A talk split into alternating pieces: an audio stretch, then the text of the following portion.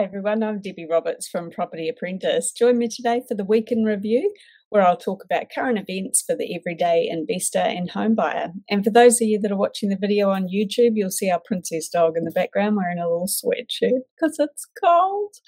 Okay, so topics for this week we've got the first topic on One Roof on the 27th of June. Banks say yes, but Kāinga Ora says no to first home loan applicants. Topic number two One Roof, 27th of June. New Zealand's most expensive and cheapest suburbs take a price hit. Topic number three stuff on the 27th of June.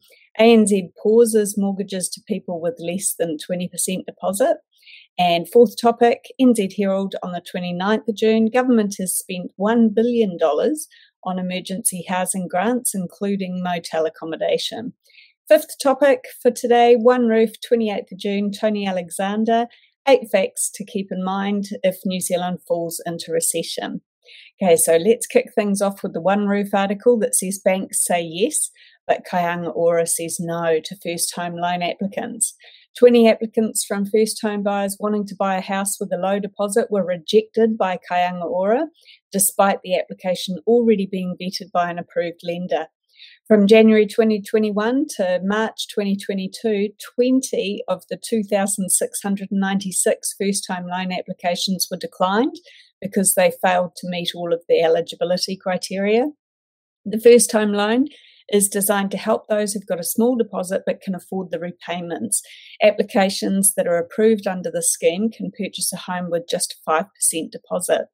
Lenders screen first home buyers according to their own lending criteria, as well as that of Kāinga Ora's, before forwarding their application onto Kāinga Ora for sign off.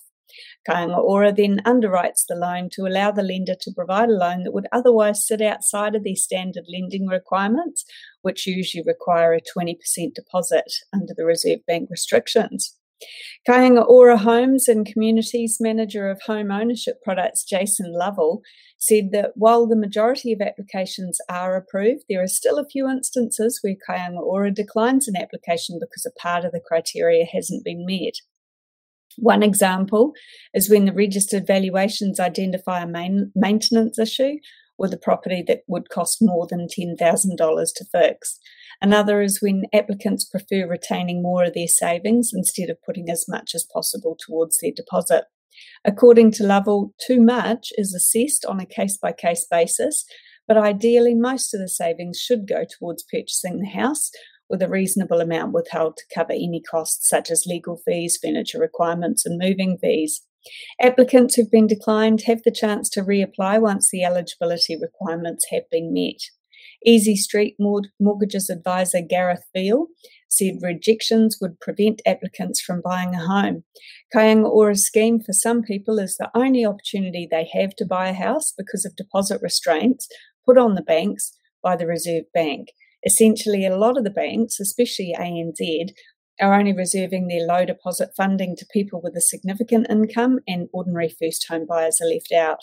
Beale wants to see Kāinga Ora put more discretion into things that make sense, such as when an applicant has not been in their current position for the required time frame but has got good employment history. One of his clients had his application denied because the person had changed careers from engineering to becoming a paramedic. Sorry, that was a slip of the tongue. Paramedic, not pandemic. We're in a pandemic.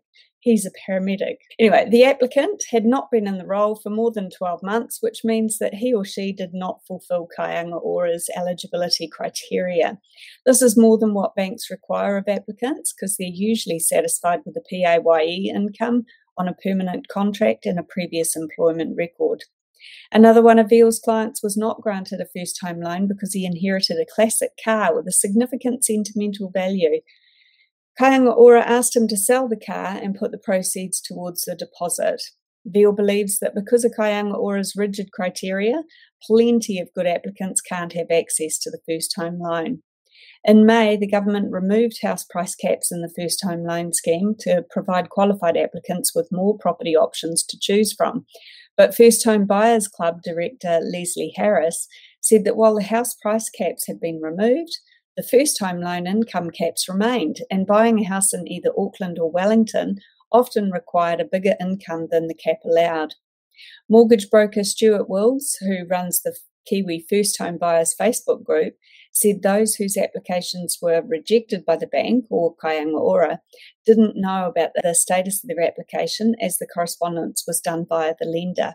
He also found that applications are often declined around grey areas, such as if the person hasn't been in their job for 12 months but was in a similar role, or whether their income fell within the cap. The income is taken from what a person earns over the past 12 months. So if their income changes, then the person's eligibility for the first time loan can also change. Wills said they only recently made applications for clients using the first home loan because the previous house price cap didn't really allow for it in Auckland. Not all banks offer first home loans. The eight lenders involved in the first home loan scheme include Westpac, Kiwi Bank, SBS Bank, and the Cooperative Bank and Unity. Second topic for this week's review is an article on OneRoof on the 27th of June. New Zealand's most expensive and cheapest suburbs take a price hit. These are the five things you need to know about the housing market this week, according to CoreLogic chief economist Kelvin Davidson. Number one, house price falls across the board.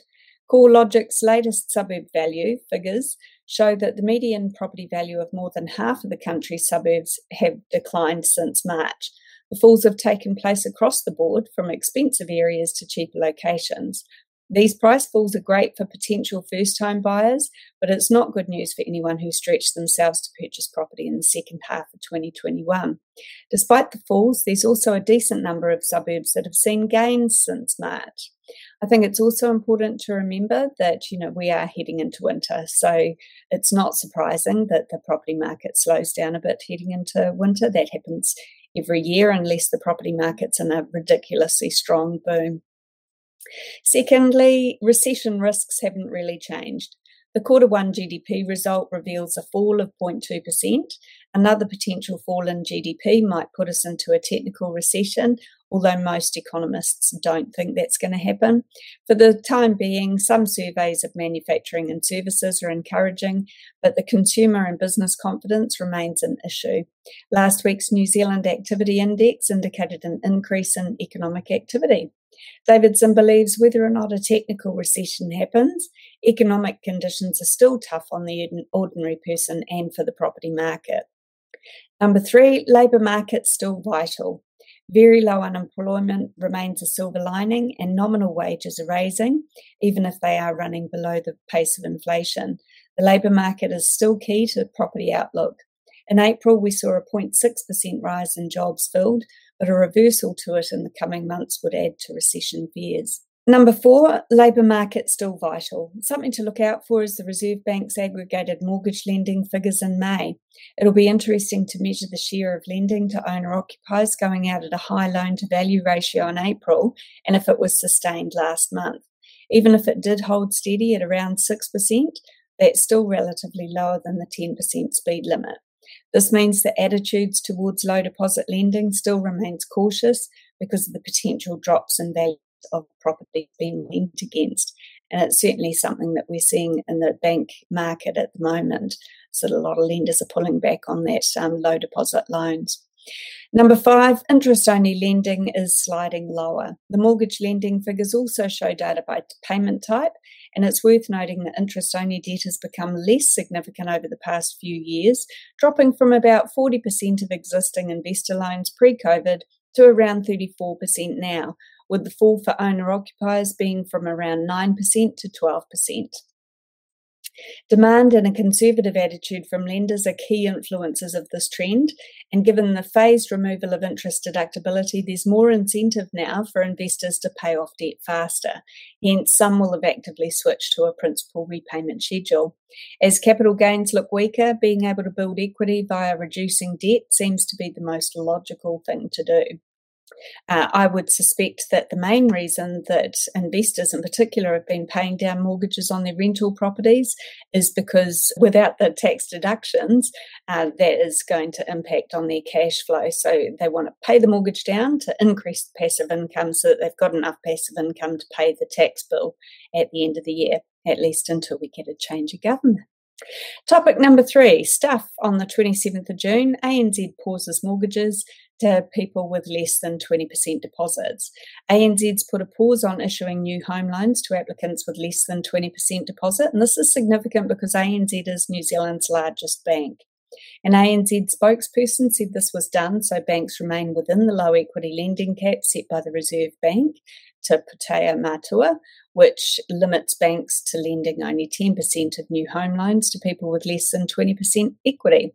Earlier this year, BNZ temporarily halted lending for low deposit applications. It's also not the first time ANZ has announced a low equity lending pause, having done so in, in November, though it did resume low equity lending again in February. In a message to mortgage advisors, ANZ said this move was done to meet the Reserve Bank's tightened loan to valuation requirements. However, some types of loans were exempted from the rules, including people who are borrowing to build a new home in order to encourage home building activity. Mortgage advisor Karen Tatterson from Loan Market said that banks tend to use the traffic light system to inform advisors when they were making loans to low deposit borrowers and when they weren't. ANZ's pause was the first one in recent months. Falling house prices have made buyers anxious about negative equity and purchasing a home that could be less than what they paid for. Last week, CoreLogic data showed that house prices fell in half the country's suburbs over the last three months, which proved that the downturn was spreading. CoreLogic's latest mapping analysis showed prices dropped by 1% or more in 323 suburbs and by less than 1% in another 163 suburbs. An ANZ spokesperson said that customers with existing approval will not be affected until the expiry date, at which point they'll need to apply the updated policy. ANZ will return to providing approvals for low deposit lending once the current situation is stabilised. The banks still accept all other home lending, including lower deposit loans for new builds. Fourth topic for today in the New Zealand Herald on the 29th of June, government has spent 1 billion on emergency housing grants including motel accommodation. Since it came into office 5 years ago, the government has spent more than 1 billion dollars on emergency housing grants. A large part of this has been spent on accommodation and motels across the country. Social Development Minister Carmel Sepuloni confirmed through answers to written parliamentary questions that since December 2017, the government spent 1.2 billion through the grants. Senior National MP Chris Bishop said this is a grim milestone for the government and this is not the ideal way for families to be housed. There are currently around 4,000 households living in emergency housing, many of them in motels. Emergency housing is accommodation for people who urgently need a place to stay and have nowhere else to go. Bishop said that the government is helping motel owners get rich by paying them millions of dollars while people are being forced to live in terrible conditions. He said the fact that the $1 billion mark has almost certainly been passed is a sign of Labor's failure on housing. Sepuloni said that motels weren't the long term solution the government wanted to use. She added that they don't want any New Zealander to be in emergency accommodation, but if there's no other option, then we need motels as an option for them. She also pointed out that it was the previous administration that left the government with a housing crisis course she did. Sepuloni stated that the number of people receiving emergency housing grants began to stabilise at the beginning of 2022 and is now declining. In some part of the country, residents housed in motels have complained of social unrest. Restore Rotorua, a group campaigning against the government using motels as social housing, says that the issue is at breaking point. Fenton Street, which used to be Rotorua's Golden Mile, has become MSD Mile, or Ministry of Social Development Mile due to the number of motels being converted to emergency accommodation. Meanwhile, the State House waiting list has reached another record high. The latest data shows 27,200 people are now waiting for a state house. Bishop said these figures have increased fivefold since Labor took office. The government said that it's focusing on building public housing and making sure that the right environment and regulations are in place. I suspect if they hadn't made things quite so difficult for landlords, there wouldn't be such a rent crisis at the moment. Topic number five One Roof on the 28th of June. Tony Alexander said eight facts to keep in mind if New Zealand falls into a recession. This analysis is provided by independent economist Tony Alexander. He believes that if the economy shrinks, not everybody will be affected. A recession in the current context will have an effect similar to dropping a birthday cake rather than driving a car into a ditch. A world of difference between the two. And I'm sure that that will be good news for most of New Zealand. Reason number one while costs for farmers are rising, the incomes for most are booming. Fonterra has just announced a record projected payout for its suppliers for this season, and prices are good for most of the things we ship overseas. This partially reflects the Russian invasion of Ukraine, which has caused a sharp rise in global food prices. New Zealand is an exporter of food. Reason number two a recession causes businesses to react to falling sales by laying off staff they've previously hired in large numbers to handle firm growth. But apart from the real estate sector, hardly any sector in New Zealand is running in excess of staff. There's a shortage in employees, so redundancies in the event of an economic shrinkage will be very small.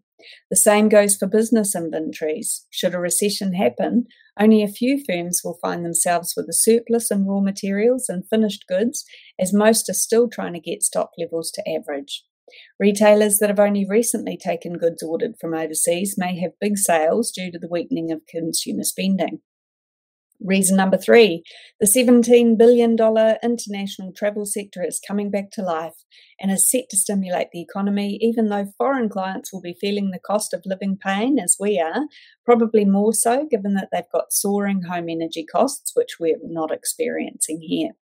Reason number four there's hope that a good number of foreign students will be returning to New Zealand next year, which will give life to Auckland's CBD in particular.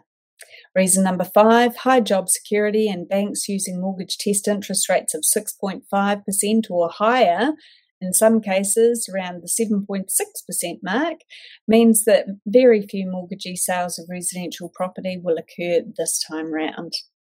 Banks have been stricter with lending for quite some time. They didn't do so ahead of the GFC, some finance companies did instead, and lending rules and capital requirements tightened further in the decade after 2008 2009. Reason number six the New Zealand dollar has not been unusually strong for a great number of years, and in fact has weakened slightly in the past year, which is really helpful for our export sector. Reason number seven central and local governments are working on infrastructure projects.